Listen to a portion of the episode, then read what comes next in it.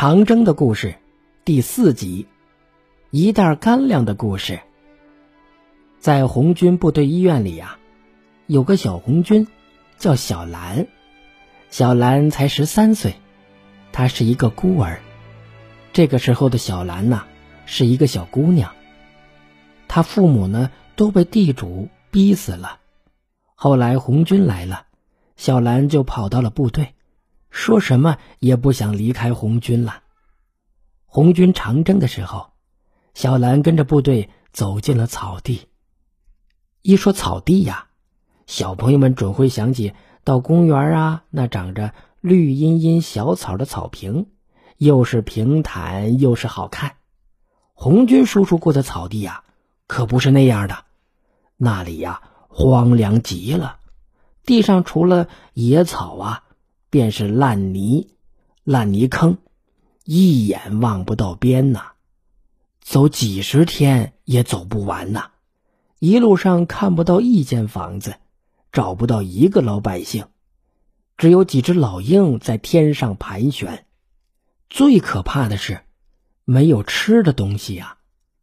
这一天呐，部队走着走着，前面出现了一个小村子，有了村子。大家就能找到粮食了。红军叔叔一看，嚯，可高兴了。小兰也乐的是又蹦又跳。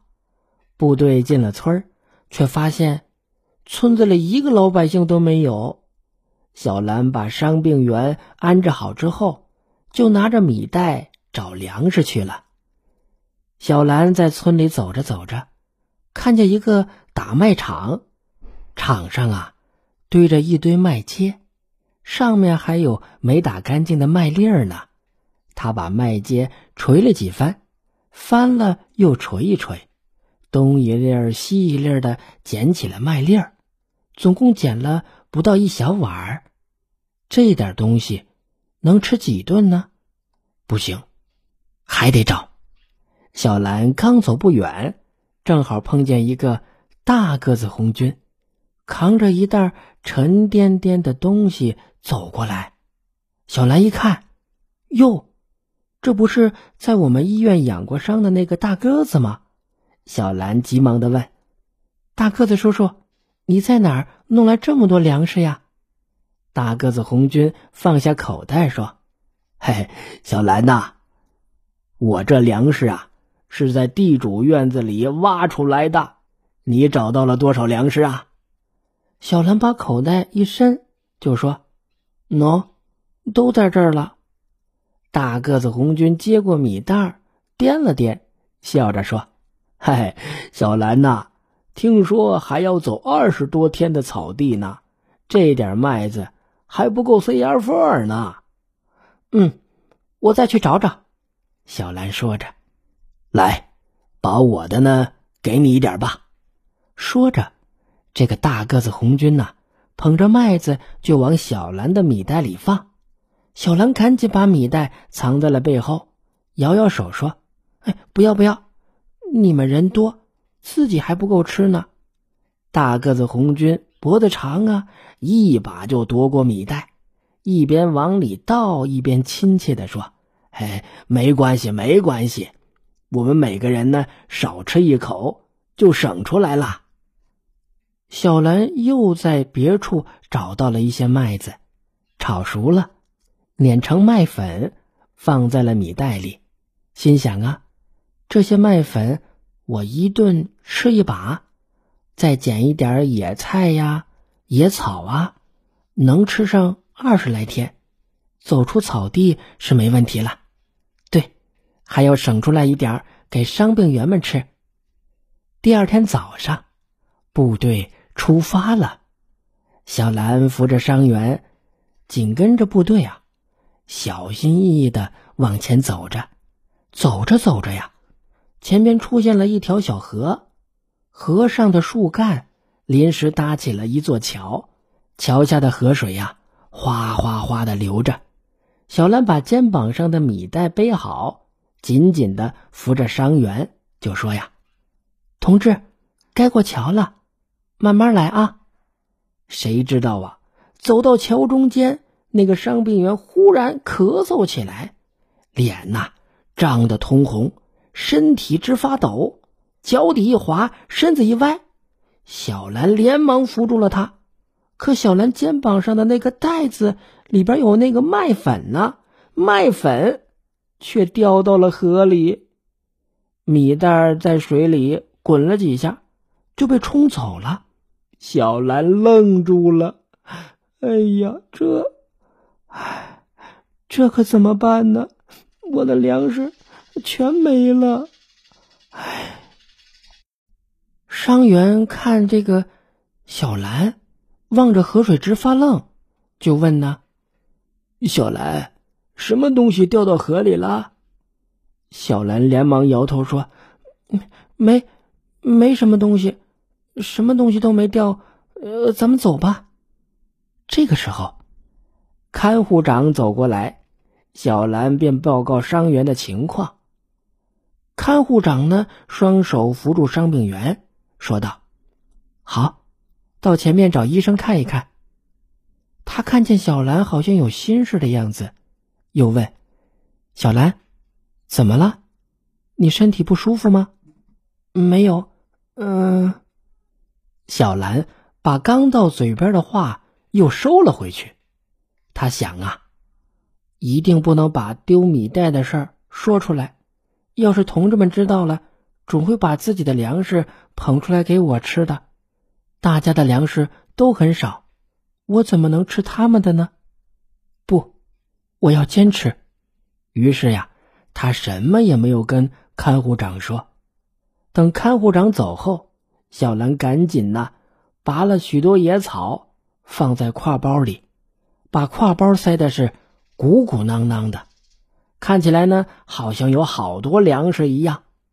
到了晚上啊，部队休息了，小兰怕大家看见她光吃野草，就一直忙着给伤员换药、洗绷带。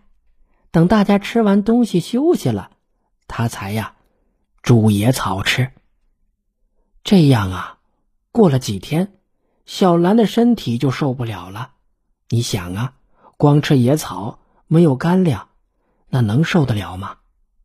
经常啊拉肚子，头还发晕，两腿呢软绵绵的，一点劲儿都没有。有一天呐，他走着走着，一下。栽倒在地上了，就什么也不知道了。等他醒过来的时候啊，发现看护长正背着他呢。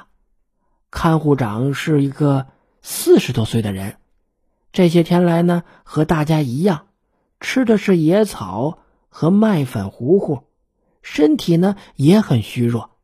他背着小兰，脸上啊淌出豆子大的汗珠，嘴里呀。还喘着粗气，摇摇晃晃的往前走着。小兰醒来就说：“呀，看护长，我我自己能走，快让我下来，快让我下来！”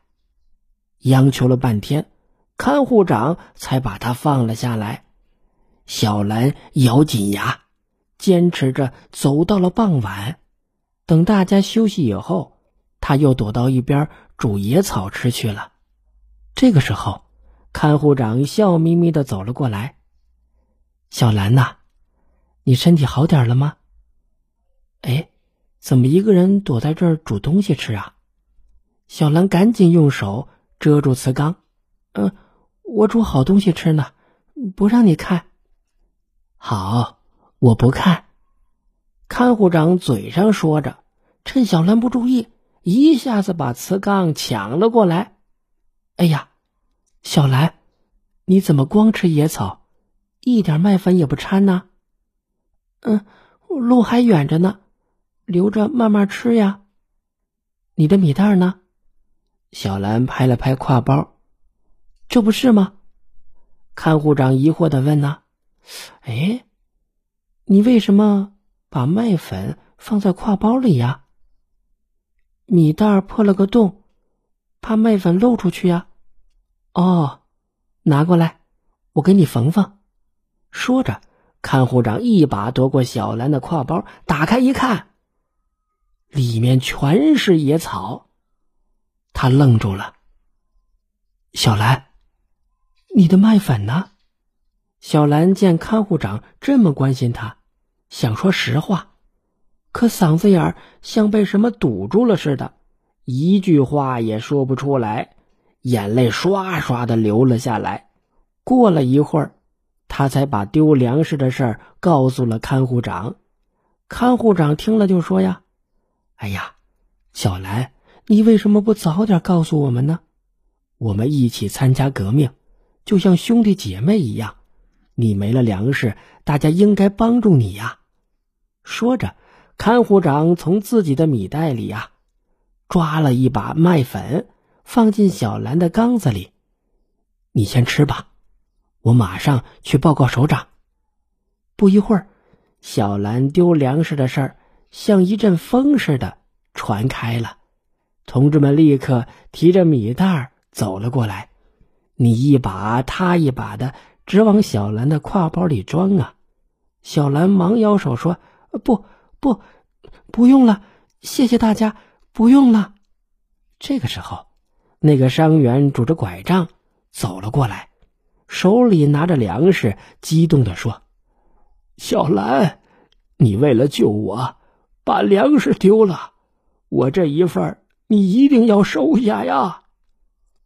同志们都说：“小兰，你收下吧，不管碰到多么大的困难，我们也得把你这个小红军带出草地，一起继续干革命。”小兰感动的一句话也说不出来，只好收下大家的粮食。这天夜里。小兰怎么也睡不着，想起小时候在地主家里受剥削、挨打、受骂，要不是共产党的队伍，自己早就死了。参加红军以后，得到了首长和同志们多少的帮助和教育，懂得了多少革命道理呀！